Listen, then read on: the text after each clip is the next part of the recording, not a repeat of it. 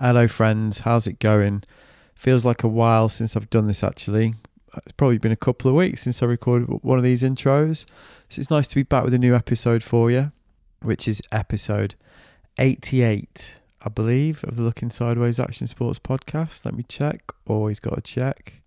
88. It is episode 88 recorded on my epic California road trip from earlier in the year. It's one of the last episodes. Um, some of you might be glad to hear, but reaching the end of the the keep net of episodes that I recorded over there. And it does feel like a while ago now, especially from a rainy Brighton window at the start of June. This one with Rip Zinger was one of the first episodes I booked in in the lead up to the trip. So why was that? Well, I've been lucky enough to interview a massively diverse range of people since I started the Looking Sideways Action Sports podcast. And I think there's one thing that unites them all really. The activity might have lured him in, but it was the lifestyle that eventually hooked him. Yet few guests, if any, have taken their dedication to this chosen lifestyle to the same extreme as Rip Zinger, a self described travelling monk who's turned couch surfing into an art form. I mean, you can just see this from his Instagram, which is a bewildering array of adventures, encounters, and escapades from a man clearly determined to wring every last drop of experience from life. So Rip's from Tokyo, and he is in the title of a blog post written about this lifestyle, a most interesting man, a skater, snowboarder, and latterly surfer who left his home in pursuit of the lifestyle he loves. And almost two decades later, that trip is still going strong. And along the way, Rip has racked up several lifetimes worth of incredible experiences made himself one of the most well connected and much loved figures on the scene, with a truly ridiculous network of contacts and friends around the world. He does face stiff competition, notably from DJ Barbecue, but this might be the episode with the most spectacular array of names dropped yet. Everyone from Eric Dressen to Thomas Campbell getting a look in. The other thing to say about Rip is that he's also an amazing photographer who documents the whole experience on Instagram. And he's also published a couple of books about his adventures, which we do discuss during the episode. Now, I've long found Rip's story intriguing. Got some mutual friends, name drop alert of my own, such as Terry Harkinson and Nicolas Müller, and acquaintances such as Rob Machado. And I've just seen him in action, and I've I've got to be honest, I've just always wondered what the crack was really. So when I headed over to the to the States, I thought, I've got to sit down with this lad and find out what the story is really. I mean, we've all got mates who've dedicated themselves to the chosen lifestyle with noble single mindedness. I mean, Christ, I live in Brighton. Quite a few people that have uh, carried on lifestyles they should have left long ago in this town, but few have managed to turn that into such a fascinating life, which is what Rip has managed to do. And the other reason I was really interested in chatting to Rip is, you know, another theme of the podcast is that the story of action sports is usually told through the lives of the superstars that we all know. But characters like Rip who are the unsung lifeblood of the scene, are just as important when it comes to sustaining the unique culture that, like I say, we're all attracted to in the first place. And these episodes also tend to be among the most popular, surprisingly enough. There's one thing I've learned since doing this podcast it, that there's a huge appetite from people to hear stories from the fringes, to hear the lesser known chronicles, and the stories from the margins, basically. And in the case of Rip, that's exactly what we've got here. Which is why, as the trip came to an end, I caught up with him at his current digs in Cardiff by the sea to get the whole story. And what a story it is. Here it is, me and Rip Zinger, Rip's World. Enjoy.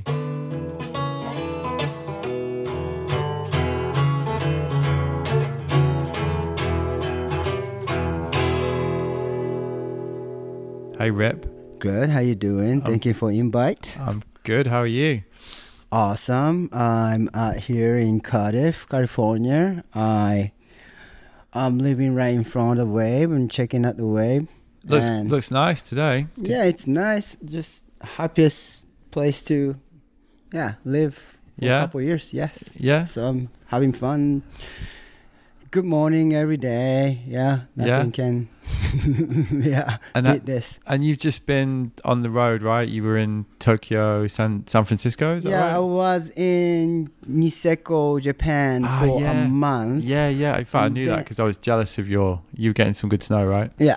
Yeah. Um, I was expecting to just snow skate because I just get there like first week of uh, March. Yeah. So I was just expecting to do snow skate, just be on the snow and have fun. But somehow we get lucky on couple low pressure hits and yeah, had a bottomless powder. Yeah. Yeah, quite and there. quite late in the season, right? Yeah, quite late in the season, but I'm always with this uh, guide, a powder company in Niseko. They always, always look for the good snow. And Gentem. Yeah, Yeah. those guys, and we just like, yeah, like maybe like 99% of the people on the mountains complaining about how shitty snow is. Yeah. But we're just making biggest smile ever. Yeah. We'll always be on the good snow. It looked good. I've got to say. Yeah, yeah, yeah, yeah. so ha- have you have you spent a lot of time in in Niseko? Yeah, Niseko, I first time I went there was 96, 97. Yeah.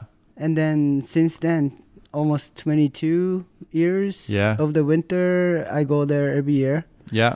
Yeah. And then just uh, trying to learn the simplicity takes time. yeah. Yeah. Well, that's what um, they are renowned for, right? The simplicity of their approach to to riding those mountains. Yeah, yeah, it's quite different. It's it's. Uh, I just noticed after I start coming to states, it's kind of way different approach than all other people in all over the world Yeah. to the mountain. Like Yeah. the approach to the mountain is different. Um, how we ride is we got tons of snow, but mellow. Yeah. it's not steep. It's not like crazy scary, is it? Yeah, Or steep. It's like beautiful, Yes. nice slopes. Trees are perfectly spaced. Yes. Yeah, it's different. Yes. yes. So it's not really steep and everything. So Gentem Stick, their adventure, Taro Tamai taking is how to make this three-dimensional unflex surfboard Yeah. feeling into two-dimensional flexible snowboard. Yeah. So that's the adventure of transcend the the feeling from surfing into snow surfing. Yeah. And then what's amazing about Taro is he didn't give up. No, all other snowboard company goes uh, started. Yeah, we used to do it, but you gave up Yeah. for like 20 10, 20 years. 20 years. yeah. and then you're selling both for the half pipes and pipes and you know different development was happening. The twin tips, basically. twin tips and Yeah. all that stuff, you know. Yeah. But like, the, what's amazing, Taro didn't was they give up and he just you know stick with what he believes and you know since then to all the way to now. Now people are just looking at him and you know It came. he- The world caught up with him. It came back Yeah. to him. came Yeah. back to him or catch up. And what we are talking about there is basically connecting with the nature and the purest uh, connection between nature and the human being or spirit soul is like on this powder snow what we believe Yeah. and then to the board is kind of the uh, device Yeah. to connect the human and the nature Yeah. as surfboard too. But, Exactly. like, I think like he was by himself developing that. Yeah. You know, so I think he's kind of legend in a way because he kept it going. yeah. You know. I, I, he's like dream guest for the podcast. yeah, Yeah. and then uh, his philosophy about it, like if you stand on the peak. It's just as the water flow down the river. There's not much option for human to do Yeah. there. Yeah. It's like that the mountain terrains and speeds and all that stuff just decide how to get get down in one line. Yeah. You know that how beauty just take the uh, mountain as a campus and just come down and just make amazing lines and you feel better. You connect it with the nature because you're surrender to the line Yeah. you're kind of like mind control everything will be like gone or go into the instinct mode and just be in the snow and basically like if you make like perfect turn that your brain doesn't really process it and then your sensations just come up and you take over Yeah. and all that stuff you know Yeah. Flow. Yeah. yeah, flow. And then like you just surrender to the line.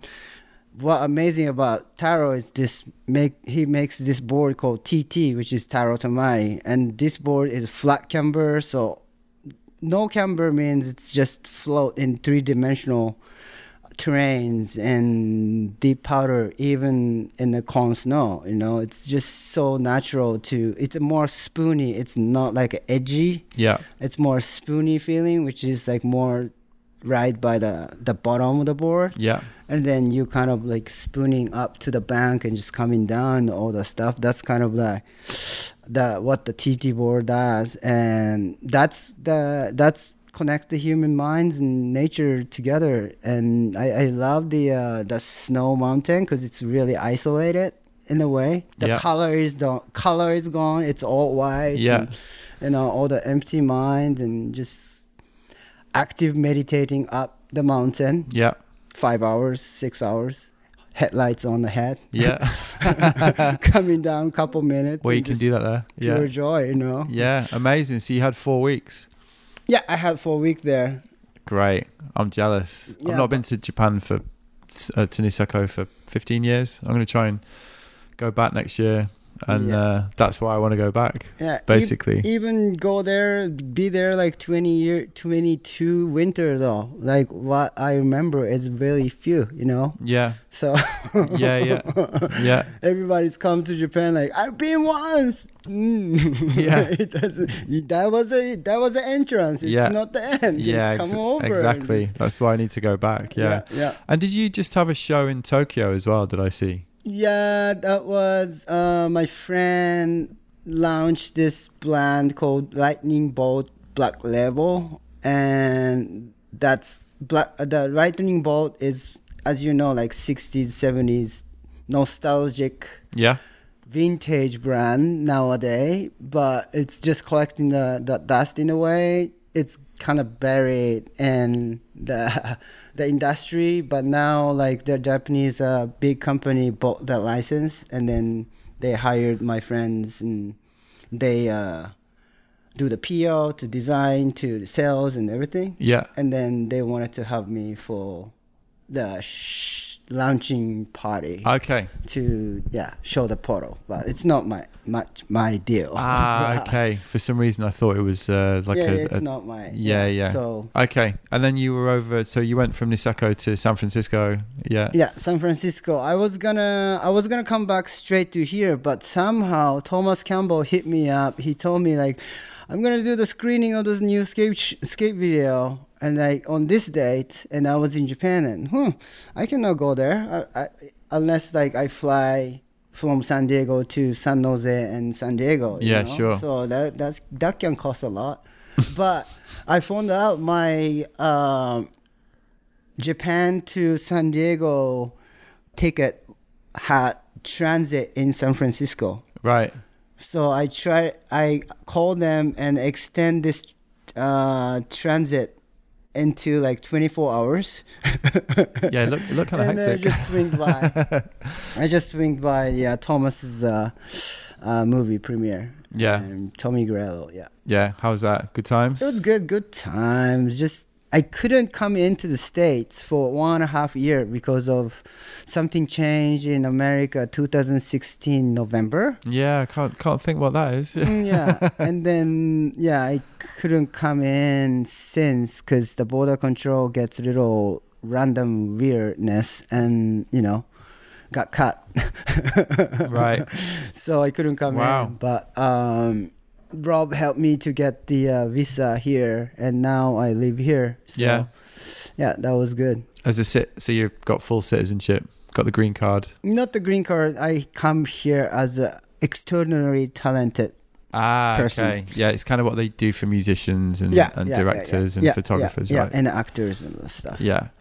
So let's talk a little bit about your um your background. So Yeah. you you're from Tokyo, right? Yes, I grew up in Tokyo, Azabu, this neighborhood next to Roppongi. Most of the uh, the foreigner Yeah, from all over the world everyone's heard of Roppongi. knows the Roppongi. Yeah. yeah. but like I grew up there, so don't get it wrong. Yeah, it's not yeah. only party city. Yeah, yeah. Okay. Uh, Is that is that super central?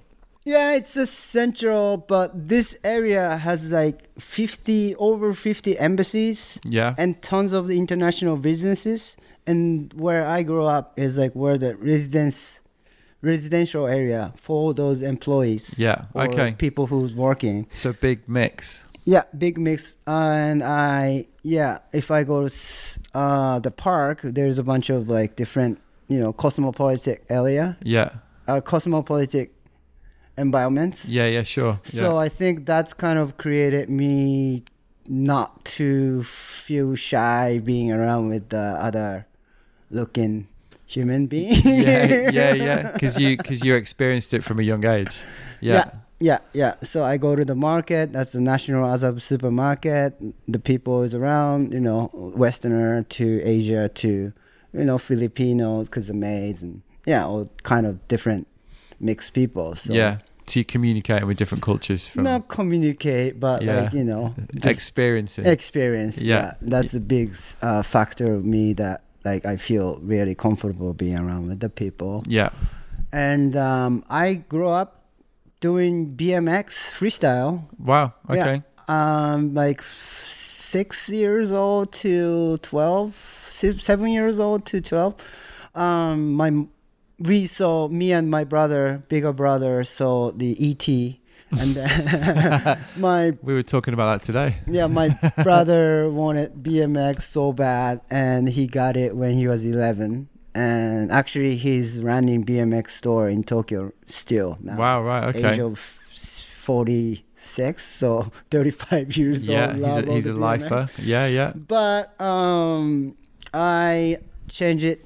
Um, there's the uh, magazine called Freestylin' back then. It's about the freestyle BMX. Yeah. And then there's the one we saw a bunch of like skateboarding photo in there, like pads up and vertical or freestyles and all the stuff. But like, it didn't really trigger me to be love it, you know, or Yeah. like it. But one article, Mark Gonzalez, the interview in there, that made skateboard look so cool. Yeah. So like since then we saw all these like shop like advertisement bunch of like boards laying up on the page and we saw it but now after I saw that I- interview I start to see like which board I want Yeah, and, yeah. like, get into it you know so Yeah. the mark really triggered triggered it and then actually I got know like few years ago that that was the magazine Spike Jonze was working too Oh, ah, wow. and Andy Jenkins Yeah. Yeah. so like, I um, am hanging out with Mark or Spike sometime, and like I'm still sticking with that like Yeah. first love. You know? Yeah. Sure. Right. So that that's really amazing, and I feel like I'm living right in a way, Yeah. or ruined from the beginning of my life. If maybe from one perspective. yeah, Yeah. yeah, and Yeah, yeah. then and then like twelve ish, I got into skate and make a jump ramp and Harajuku. We had this like how do you call it? Like they closed the the the whole street, like road for the car. Road. Close it Yeah. and like people are doing blank breakdowns people people like rocking rockabilly like performance dancing and we are doing the bmx ramp bmx ramp or jump ramp on the skateboard and all that stuff was happening back in the 80s Yeah. so we were kind of i was kind of like the guy like go to that every week and and jumping around and just be with the friends and all the stuff and then like we start to like see all these like contests and skate contests kind of like it's nice like social spot not to really compete but just be there Yeah, yeah. with the friends and you know you got run and I don't know, like yeah, I guess, and then just skates and Yeah. you know, not to show off or like compete or anything, but just having fun with the people. That was original like passion.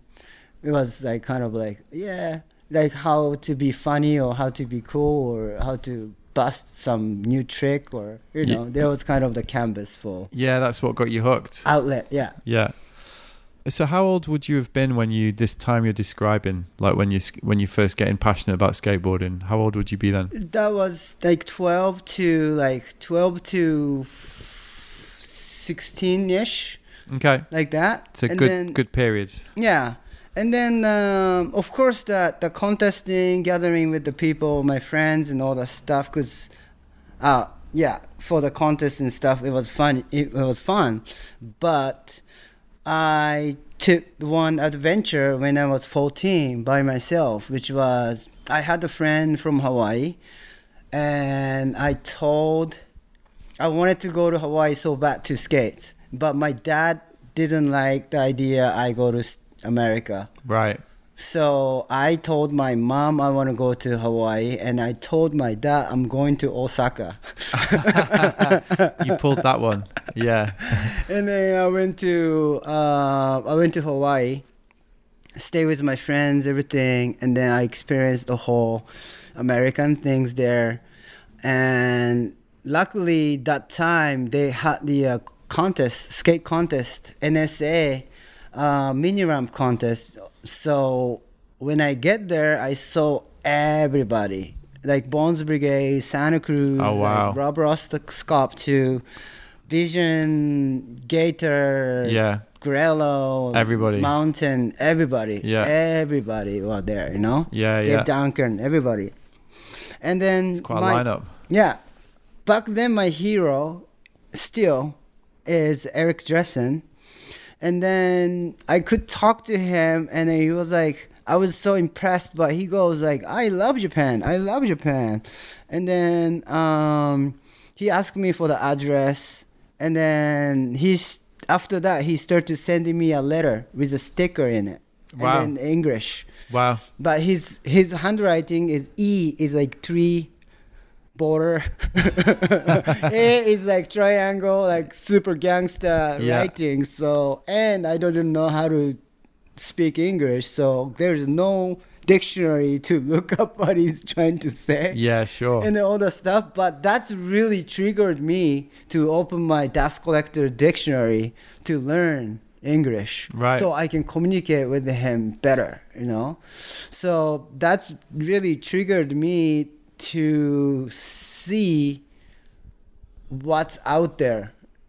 Cause I, when I was hanging out in the contest on the skateboard and all that stuff, I was gathered. Uh, I was gathering with all these people from all over Japan. yeah. It was fun enough, Yeah. but now looking at those pros And the different culture. In a different culture, and I was looking up them for a long time in the magazine or video. Yeah. Now it's real. Yeah. Yeah. I don't need to believe it. It's it's a fact. Yeah. So now, like my my traveling desire just expand from there, you know, and then um, the skate. I think like skateboarding, telling or giving people so many different gifts through skateboarding. Some people got know about fashion. Some people got know about art. Some people Music. got know music Yeah. some people got know about so many things but for me the traveling was the one like the biggest factor i really appreciated that came to me through skateboarding Yeah. for example like like after that i go to states all over but like if i go to like europe and then or in the states like i've never been and just go to skate park. And even i don't speak english like we can communicate over skateboarding. Yeah, of and like, cool. Yeah. and then you, you you eating it like tons of time. They they tap my shoulder you know? Like if Yeah. i make it they'll cheer me you know? Like Yeah. so that the accompli- achievement accomplishment like anything that you're wanting that day they would know Yeah. and they'll feel it they'll feel your pains you know Yeah. and then came to the point like like looking at the video and then trying to do the the tricks that like hero is doing on this and that you try to make it but you cannot buy a trick No. Even you're super rich or whatever you have to pay the pay You have to put the hours in. Yeah. you, you know like Yeah. real slide or like you know you have to you have to know how slick it is Yeah. and not slick it is and all that stuff so i think this really gave me the idea of like uh the alternative living Yeah. in a way. Like so I don't need to belong to you know, belong to like where people has the rules and you know they telling me I have to live like this Yeah. or you know like i i'm communicating with these people and having fun and this is all about it i believe Yeah. and then it's crossing international interculture Yeah. and then a whole like bigger uh f- stadium i mean bigger field i saw bigger Yeah. world i saw very early age through skateboarding and that was kind of like really goal That was the, that was what changed it. How did your like your parents and the traditional culture that you came from? How did they? How how was that reaction? so uh my dad didn't really um he hates it but Hates. he didn't really like I didn't grow up as his wish for example and as every other kids i believe Yeah. so you know he got bummed about me maybe but not really supportive at all but my mom was like you do whatever you want whatever you passionate it just go for it and just you know push me and support me. So that's really expanded my oh i can do it like you know. If not necessarily she knows it but like he she just wanted to see me shining by doing something that I really love to do Yeah. and stuff. So parents was like that. So I don't need to really like fit in the frame of something, you know, parents or school. All the in the school, like all the kids are doing club activities and you know they're living in a structural world. But like I was, all I have to do is like pick up the nails and hammers with the hammers and make a jump ramp and make a vertical whatever and Yeah. box and rails and all the stuff and you skate it skate it hard you know so i was kind of like alternative i developed that skateboard really helped me to develop my alternative uh, mindset in a way Yeah. and then that comes a kind of like minor you know uh world because like all other people is doing going to the left here but Yeah. like i have a i have a freedom to go to the right so you know i kind of stick in nail Yeah. out of the box and standing out. yeah stand it out Yeah. and japanese people don't like it Yeah, that's why I asked the question. Really. Yeah. Because it because I wondered if that was something that that you came up against. So the thing is, because of I feel comfortable in an environment that I only cannot speak English Yeah. in this ten thousand people around and stuff, you know.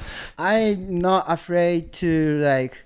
I became the person like not afraid to be myself in the environment like that, you know. yeah. So um, it was tough road to really form my mindset like that. It was like, oh, they say do this, like questioning myself, should I do that?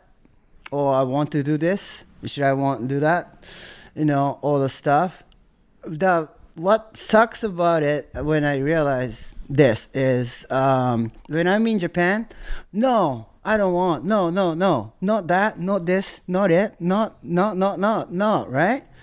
And then I feel like, am I just a negative person? Like, Right. I'm just saying to no to everything Yeah. and like what I want to do. And then once I step out of Japan and then being with the skateboarders, snowboarder, artist, or musician, whoever became my friend, they're doing same. So I go, yes, yes, that's what I wanted to do. Yes, yes, yes, and yes, right? So um, I realized that like I'm not just a negative person. I have particular things. I just have a particular way I want to live. I want to be around the people I want to be around with, or I want to talk with, or be place and all that stuff. And which was not in where I grew up. You yeah. know? Yeah. So I start to see myself really positive when I'm out of that box. And then that belief I can go back to Japan. i know that I'm not fitting in the box. Yeah. but I know that I can still believe it.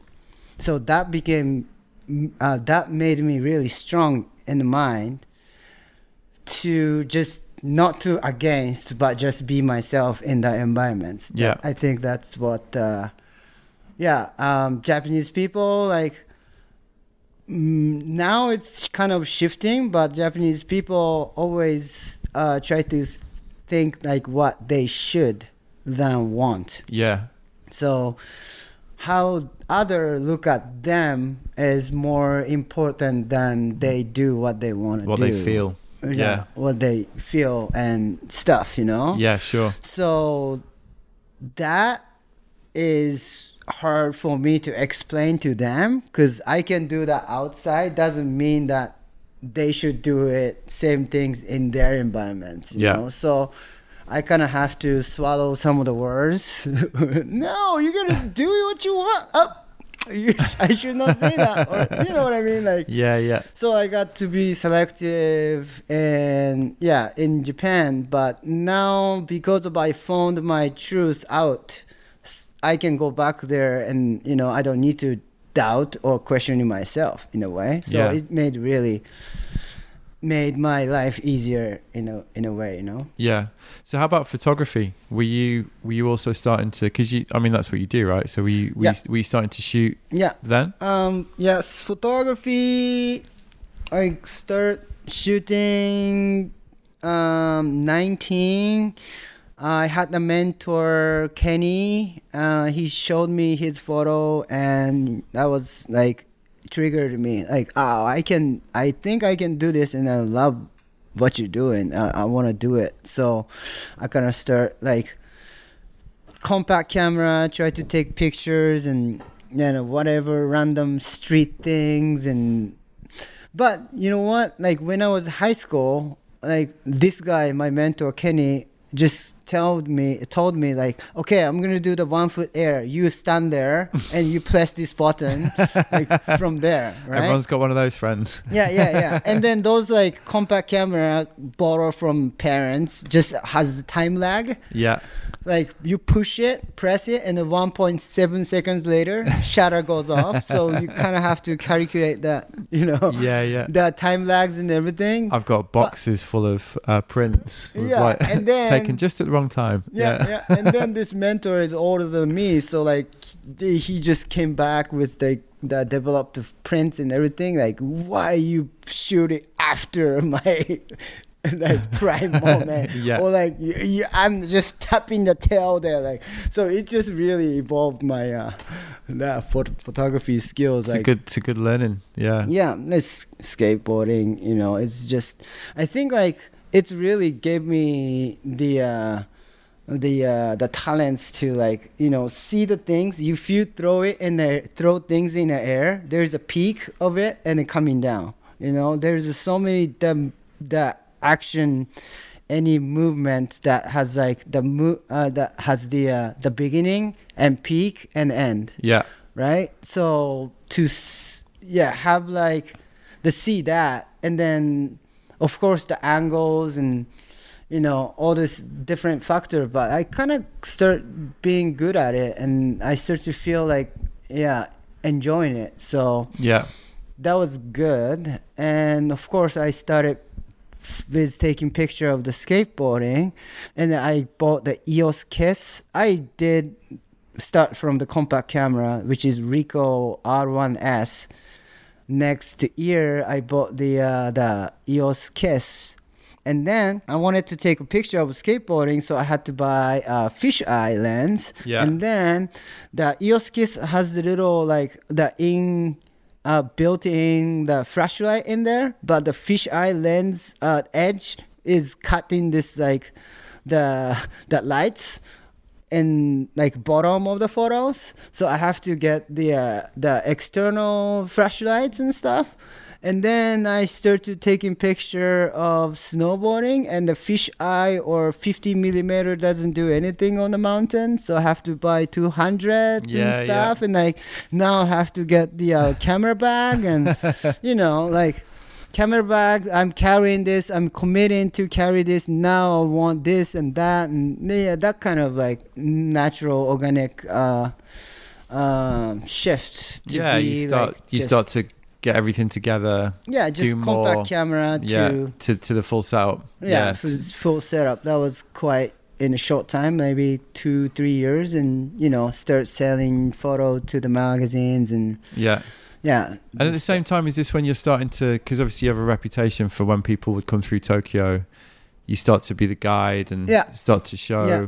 So is this around the same time as well? Yeah, so I had the house in Azabu, which is like all kind of like in center of like everybody just coming through, and then I had the room and everybody everybody stay with me, so all these people back then come stay with me for like Bennett Harada, this my friend uh, from LA. He stayed like three months you know all the all the time like i came back with full of grocery next morning it's all empty like you know all the stuff. But like i had that and then i'm showing people around and stuff. So some my friend Cyril is a magician so random people were staying my stay in my house Yeah, and yeah. stuff. And then came to the point like hey rip like these teams skate teams coming through the, the city like can you shoot but like I should means where we eat, where we skate, where we eat, where we drink, Yeah. and all the stuff came with it. That's like the distributor people supposed to do, but Yeah, like I could do. So you it, could do better probably. yeah, and the better, yeah, yeah. Yeah. So you understand to, the culture, you understand the yeah. It's the same thing you're talking about, isn't it? This this wider community. Yeah, yeah. So yeah, they do as a job. I do as a fun. So you know, it's I think a different quality maybe. Yeah. And people loves it, and then from there, like. Uh, yeah, you gotta when you go to Tokyo, you gotta hit up Rip. You gotta hit up Rip, and then all the stuff just uh, keep happening. And um, now, you know, almost like all over the world, people from all over the world hitting me up when they come to Tokyo. Yeah, as they say, Spike Jonze to, you know, Rob Machado to Terje Haakonsen to whoever, um, Tony Hawk. Yeah. Yeah. all these people and also like my friends girlfriend parents kids you know whoever not only celebrity but like all these people like have a connection with me Yeah. And this is also when you're starting to travel more, right? yes and then i lost this house i lost this house and then um 2005 Fourstar guys came mark gonzalez rick howard uh, mike carroll pj ladd guy mariano eric koston whoever you can name max schaaf Yeah. those guys came as a as a Fourstar uh, team super champion fans on tour and then i was driving the van around and then um, mike carroll told me uh, from the passenger seat rip you gotta come to the states like longer term. Like no I've, I've been to states like no no no longer term you gotta you gotta you gotta be in states. And like oh yeah but i like to but where i'm gonna stay? And he say the couch surfing couch surfing. Couch surfing.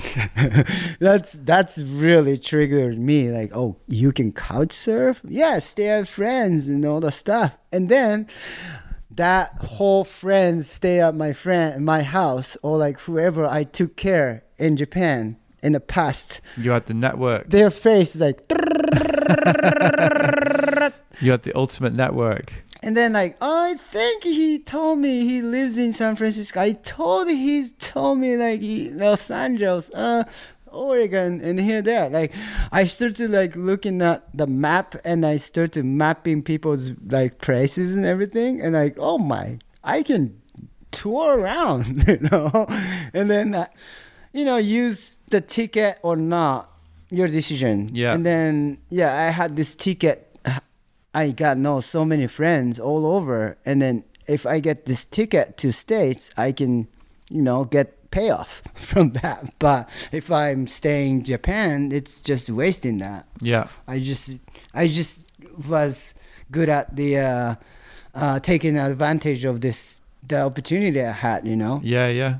it was it's efforts and it's cost my time like and all the Yeah. stuff just you know all the stuff but um now like if i use it it'd be like dreamy heavenly Yeah. but if i'm staying in tokyo then it's just uh, experience and stuff but now i'm glad that like i took the uh bought the ticket for 90 like 89 days fixed ticket Yeah. two states two weeks later after talk to them Yeah, yeah. he gave me this uh, couch surf you know the words Yeah. And then fixed ticket so you can i cannot change it like i want to go home before or Yeah, i cannot got- give up You got to know? commit. yeah i got commit Yeah. and then yeah that trip start from there and then um that tour Fourstar tour gabriel morford uh he's the in-house photographer for the deluxe distribution he was with the zip zinger which was a film board for ty evans you know Yeah. and then at the end of the trip, um, Gabe was with his girlfriend, and he uh, stayed a couple of days more than after everybody go home. And then he gave me this board for my birthday, and it says Rip Zinger, to Rip Zinger, Gabriel Morford, have fun. And stuff. I asked him like, so what's the zip zinger mean, anyways? and he said, go here and do this, go there and do that, go here and meet this guy, go there and meet that guy. Oh, it sounds like my life. and then that's kind of like my um, signature verb, rip singing, Yeah. and then became my nickname since that day. Yeah. So it's a Rip verb. singer. Yeah. yeah. It's a verb and a noun. Yeah, and then that board was because of I was more like a small wheel street, you know, like walk to the walk carrying the skateboard to the spot and skate at the skate spot kind of guy. Yeah. I forgot about those like fun of cruising down the street with Yeah. the soft wheels and you know maneuvering around. Yeah. I forgot about it. And then this Zip Zinger really got me back into that pure fun of skateboarding, rolling down the streets and Yeah. stuff. Yeah. The original. And I started saying like, oh my gosh, this sport is so insane. Like, I just like re love skateboarding beyond this board. Yeah. Maybe I, I want to go all over the world with this board. And just you know, I want to go. I, I wish I have a girlfriend back then, but didn't. I just I wanted to go all over the world with a girlfriend, but didn't. But this skateboard, Zip Zinger. So Yeah. I went to all over the world from that. Yeah. And, and then last 13 years, I was on uh, a cou- uh, couch surfing mission. And then until last year, November, until I got this room in this house, Yeah. I was couch surfing since 2005 all the way to 2018 And documenting the whole thing. Documenting the photo. So the camera take me took me to many different places and made me meet many different people. So the camera really uh, took me to many places and you know showed me a lot of cultures and you know gave me a lot of experience and stuff. But i you know, I skateboard started skateboarding, and after that, I snowboarding, and now I'm surfing. I learned how to swim five years ago. I got know how to surf three years ago, Wow. and now I live here. That's a qu- that's a quick learning curve. yeah, um, I think like in general, people from Tokyo is uh not good at passionate in one thing or like digging down one thing. Like Tokyo is kind of such a like mixed pot of everything. So like you maybe like have like hip hop pants and rock and roll t-shirts or punk rock t-shirts or something, you Yeah. know? You are Rasta today and maybe like Mohawk tomorrow. And you know that Yeah.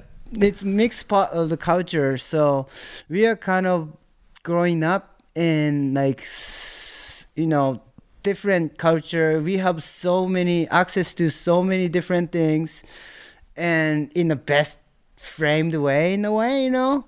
So we are enjoying like this difference instead of just digging down to one thing Yeah, I understand. and yeah. then get understand deeper understand of one thing you know Yeah. we just maybe not compare but lay out on the side and then kind of like see the frequency a ripple out of it and Yeah. like see like interest like own like feel their own like enjoyments out of it and stuff and so what i'm trying to say is like my first love is bmx but let's put it that way. I'll put it on the on the side bmx thing. But start from skateboarding. Yeah. my world uh, started like sideway from the skateboarding Yeah. and then snowboarding.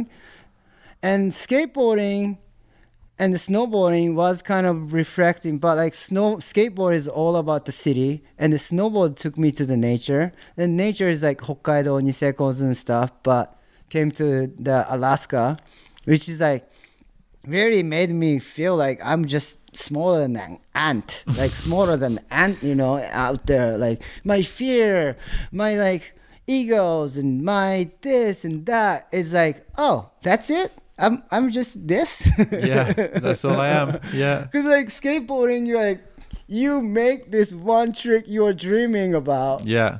You make it, you feel like you king of the world that night, right? Like get the champagne out. Yeah. you feel like you can run to like kiss anyone, hug anyone that night, you know. But like snowboarding, that's the skateboard world. But like the snowboard world, that like that nature is really like give me like humble like mindsets. You know that you know whatever I do is not really you know really matter in the nature.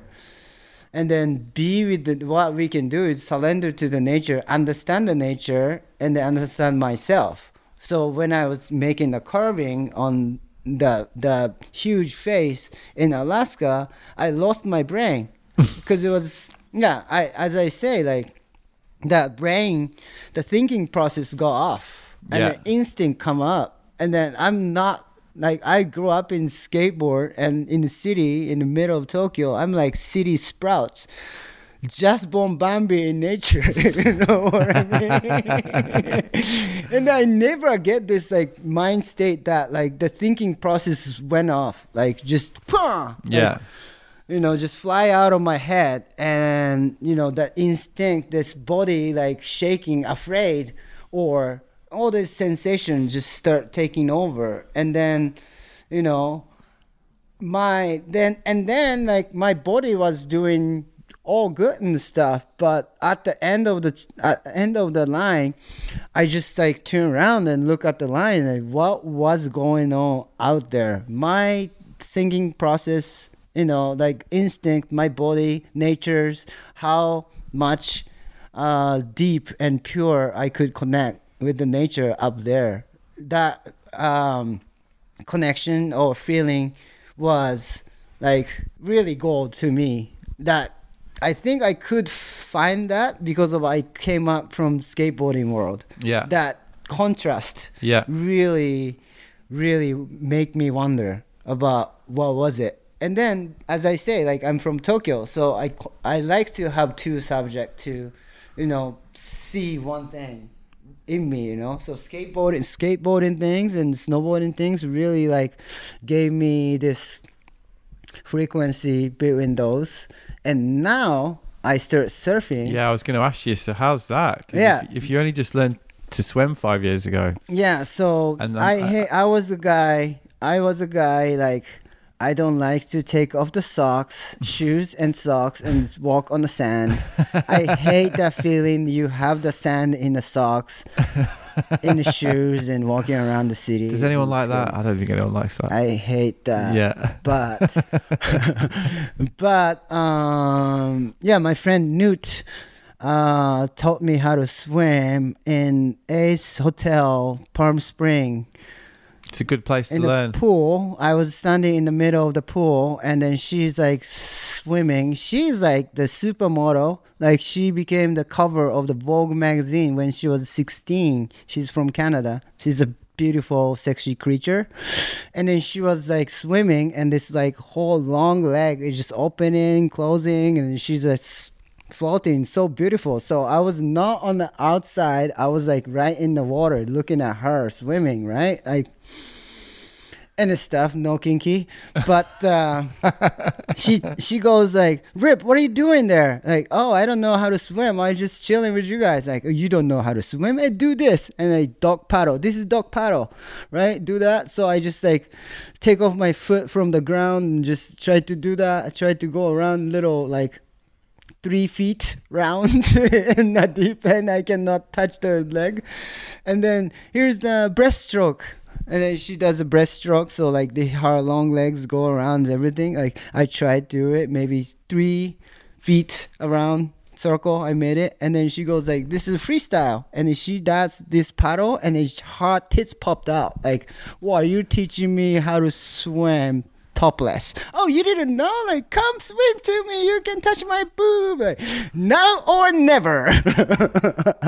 That's quite a first swimming lesson. Yes. And then now next week I was in Catalina Island and jump off from the top, the nose of the board, and then I swim to the back and I came up and next of Wow. next that week I was in Kauai with Terrier eh, and I was in the ocean trying to paddle and you know I was I didn't die so now I get feel comfortable yeah, that's I- the fast track. yeah when I dip my heads in the water imagine about those boobs There you go. stay survive yeah So, so and how's the surfing going? So, surfing is the really different, um, different. How do you say chemistry came into the skateboard and snowboard for me because um, I didn't know how to swim. Maybe skateboarding and snowboarding I was doing by the leg, like more like a knee and legs and maybe hip. But surfing I have to paddle. Like riding is like one percent of Yeah. the time, two Yeah, percent yeah. of the time. Especially me, could be zero percent sometime. And paddling, like for skater and snowboarder, there's no paddle muscle. And again, I'm just Bambi in the water, you know. And then the luckily I got no Gerry Lopez son um kind of like explain me about like what's that yoga what's the surf what's you can apply yoga into surf and surf into yoga and all that stuff and then I start to like uh, scanning my body and I start to feel like all these muscle I gain on a skateboard and snowboard are not necessarily in the surf. And then all this muscle I was not having is all the muscle I need in the surf. So I was more like a, I was more like a floggy type, like a big leg, Yeah. and floggy guy. Yeah, yeah. But now I have to turn into gecko Yeah. guy, like more like front foot based person, you know, front foot like walking person. So the body structure really change uh, needs to be changed. That health conscious came in. So like what to eat and all the stuff and breathing and meditating, Yeah. you know, all that stuff. So that's a new in. thing. You know what I mean? Yeah. who does meditating yoga before you go snowboarding? Not much. Well, but maybe like, maybe Terrio. um, yes, yeah, he does every day for sure. And um, but the surfer does a lot. Like Yeah. I know, like Dan Malloy meditate every day. You know, the Jerry Sun yoga every day, and you know, all the stuff. Anyways, the whole like I'm glad that I start surfing like this age after like 40 years 40 years old because I love that aspect of surfing not only just charging teeth and knuckle Yeah. but like how to like ride smooth my surf coach is Rob Machado he's a Mr. Smooth Yeah. He's a good one. Yeah. that really like gave me like great amazing smooth entrance of surfing that person who taught me how to surf three years ago is rob pushed me into the wave that's the beginning of it and gave me like the best understanding of surfing. And since then i'm addicted. And what I why i say the the surfing is a different chemistry uh, from the uh, skate and snowboard body structure health conscious all that stuff too. But now this triangle skate snow surf start like spinning around every time i go to the mountain i do the turn to be good at skate uh snow uh, the surfing Yeah. and every time i get on the s- skateboard i want to do try do something to be good at surfing Yeah. i can apply back so, So you can i connect, you can connect them all. Yes, Yeah. I start to find or develop of yeah found and develops the surfing in snowboard or surfing in skateboard, you know. And then when I'm actually surfing, oh, this feeling can apply into the skateboard, or this feeling it'll be rad if I can do it in the snow, like Yeah. it, if I can find this kind of environment. So well, that's the great thing about them. As you get older, they they they get deeper. You understand them more. Yes, yes. So this I'm so happy about now. I think I'm more stoked and excited about being on the board than ever. Yeah. Because of this reason. which is amazing. yeah, which which is amazing. And then maybe I am healthier than when I was 20ish or 30ish. Yeah. Right now, I'm in fit because, you know, I turn around the corner uh, of uh, of life already. Now, I'm supposed to be fading my potential of the bodies and all that stuff. Yeah. But, but I think the mind and how I treat my body can really flip it. Maybe like there's a bunch of things like alkalizing this and that, but that really can reduce that, slow down the aging Yeah. and then you know the the muscle or like the function that I had unused usable Yeah. again Yeah, yeah. all the stuff so excited and happy and everything's happening right now than ever so Yeah. that's where am I right now And what's next for you then? Because this sounds like this is the first place you've been settled for quite a long time. Yeah, yeah, yeah. Um, so uh, I have I have this program called Eat Ride Rad. Um, because of this last 13 years of couch surfing and being around with amazing athlete like Terje and start to forming my health conscious of how to eat and how to live and stuff. And I'm always like being staying with the people and uh, staying at the people's house and they're feeding me so i'm always like such a taker you know? Like taking picture taking bed taking food and all that stuff. And then i feel like super uncomfortable when i feel like i'm like taking more than giving. Yeah. so you know happiness make me wonder. At the same time like people's people's love make me wonder and what can i give back to? Always you know? So like for example clean up the house or like you know clean uh, the make a make a food make dinner or like whatever i can do like clean up organize the garage whatever i can do i try to do like contribute you know? And then i try to contribute i try to like take a balance between those people take a balance of uh, that take and give always you know?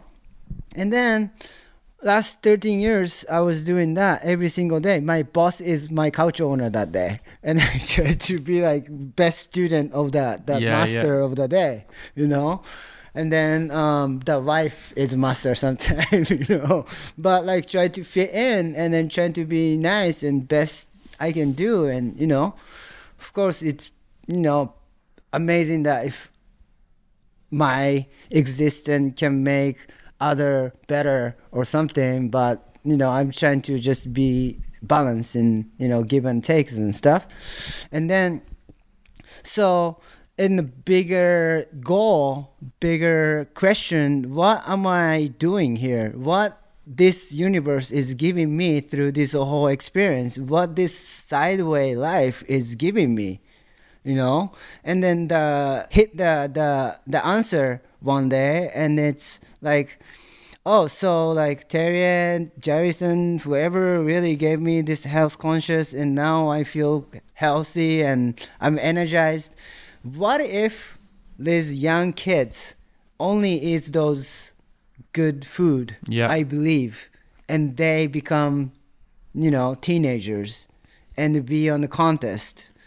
You know what? Would, what would be the difference Yeah, between right. the kids eating the frozen pizza and Coca Cola, and this kale and quinoa Yeah. people, kids? You know. Yeah, yeah. I think like the there's a bunch of uh, in the industry that the products design they believe that you up, uh, flip it upside down one day the product design can pull more potential from you know peoples and stuff but i believe that it's not dramatic groundbreaking will happen by device design i feel like what you eat can you know groundbreaking Yeah. flip upside down Make the difference. potential is hidden there you Yeah. know so i i i'm like really passionate to uh, represent the healthy eating to the kids skateboarder and snowboarder and surfers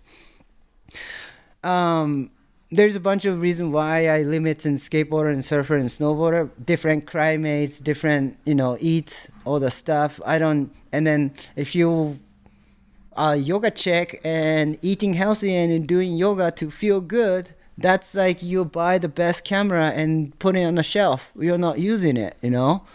So I would love it, of course, like representing yoga and eating things and the stuff, but just to have better shred next day Yeah, yeah.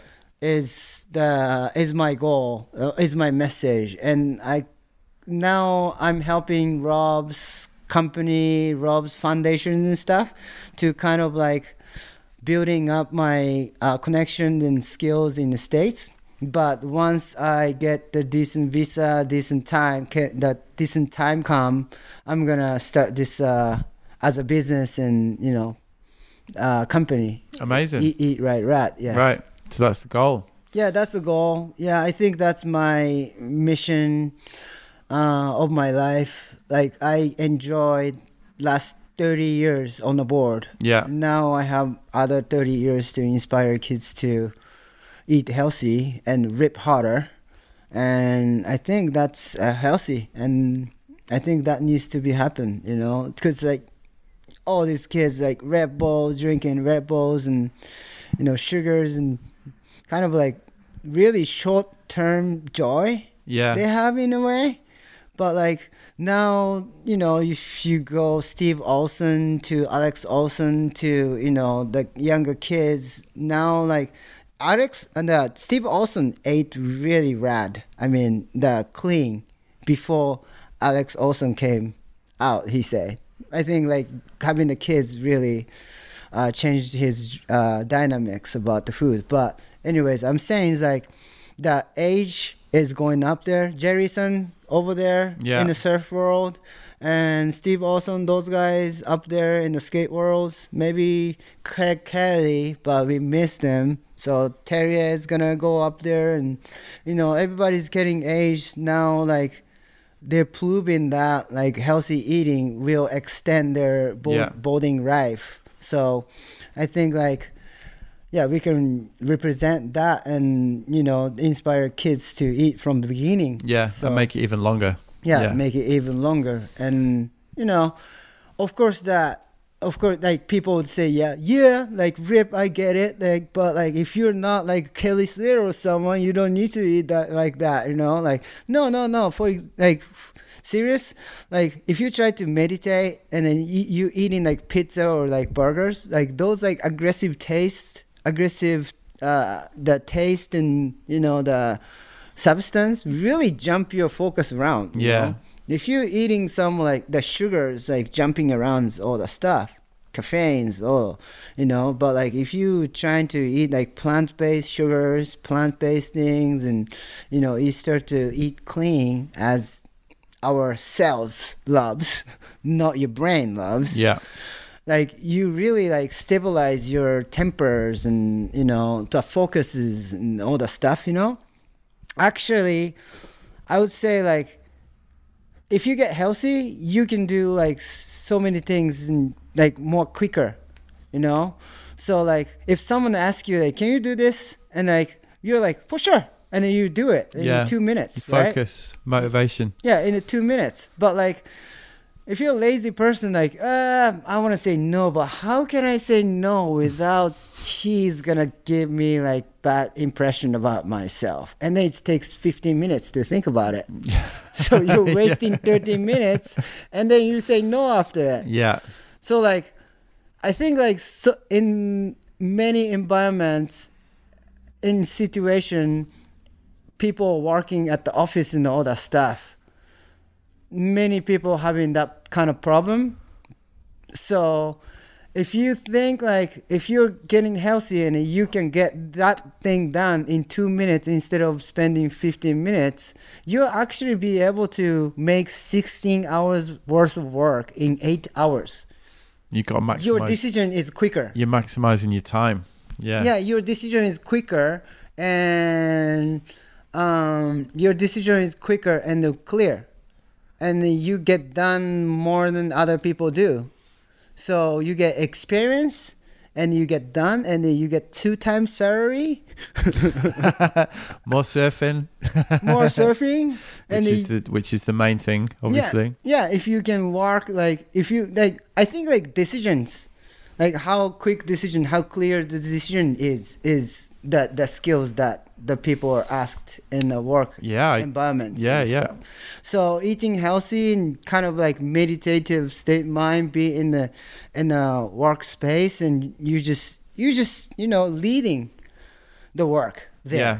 you know so i think that really like changed the life in a way like you get more salary and then you you can play more you can work hard play hard and Yeah. then that really makes sense you know so i bet like healthy eating is good for the shredders of course but you know good for the and so like if you grew up with skateboarding or snowboarding surfing and eating inspired by eat right rad and eating clean even they don't skate or snowboard or surf anymore after college or whatever they keep eating healthy and then they get good job and then they get like work more than other people and you know brighter future waiting you know so not trying to inspire the life but Yeah, but it's it's important. It's where it starts. yeah Yeah. so that's what's up for next Nice. And- And then what? Surf today. yeah i'm gonna surf today Nice. i cannot wait Yeah. We should have a surf. yeah wetsuits and on the board here Yeah. Well, Rip, thanks, man. You are welcome. I Yeah? enjoyed the yeah um, whole conversation with you. Great. I wish the people listening to this story likes it and loving it and eat rad from tomorrow. So there you go. That was me and Rip Zinger. Hope you enjoyed it. So after the interview was finished, we had a really nice couple of hours with Rip. Firstly, we headed down to Cardiff Pipes to shoot some pics on the beach. I really do urge you to go and check those out. Some proper classics there from Tozer, which you can find over at my website, www.wearelookingsideways.com, along with all the show notes as usual.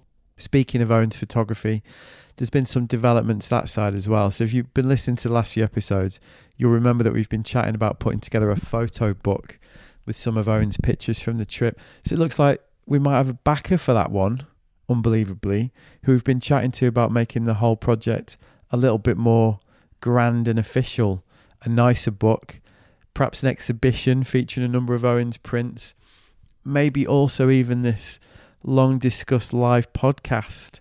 So basically, I'm talking about some kind of themed book launch gallery show and live podcast event in one, probably in London, I would imagine. Sounds good, right? We're in the process of chatting about that.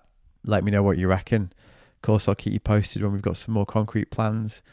What else is going on in Housekeeping Corner this week? Well, if you've been paying attention, you'll have noticed I haven't launched the Type 2 show with Patagonia yet.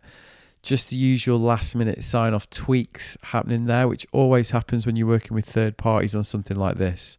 So I decided to um, keep the content rolling by pushing RIP to this week and pushing Type 2 back to next week.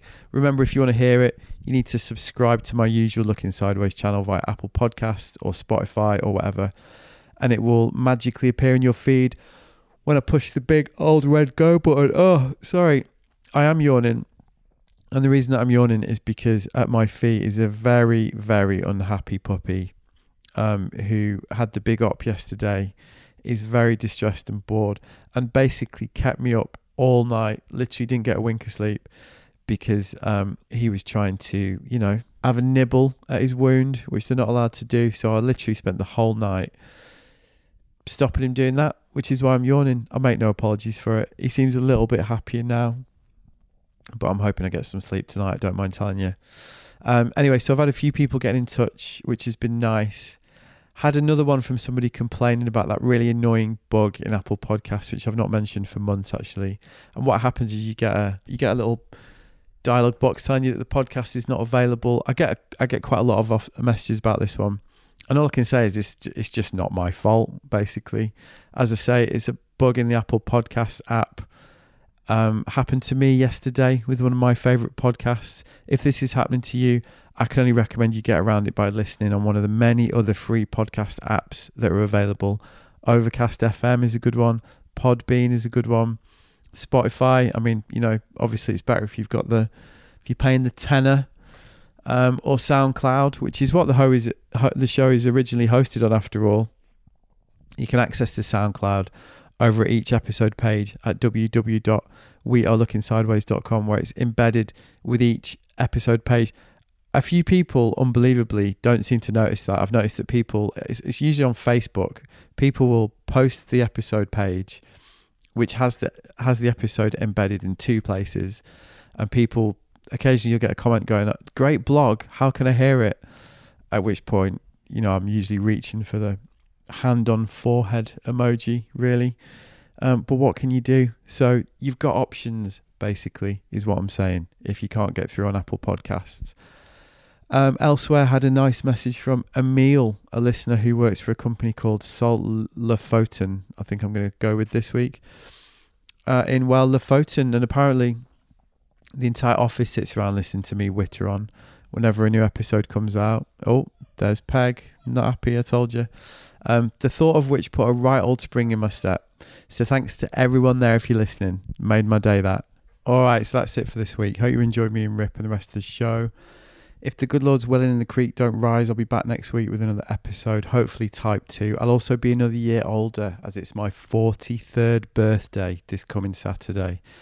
Christ almighty. Um, and hopefully I'll have a much happier puppy by then. So yeah, have a good one. Nice one.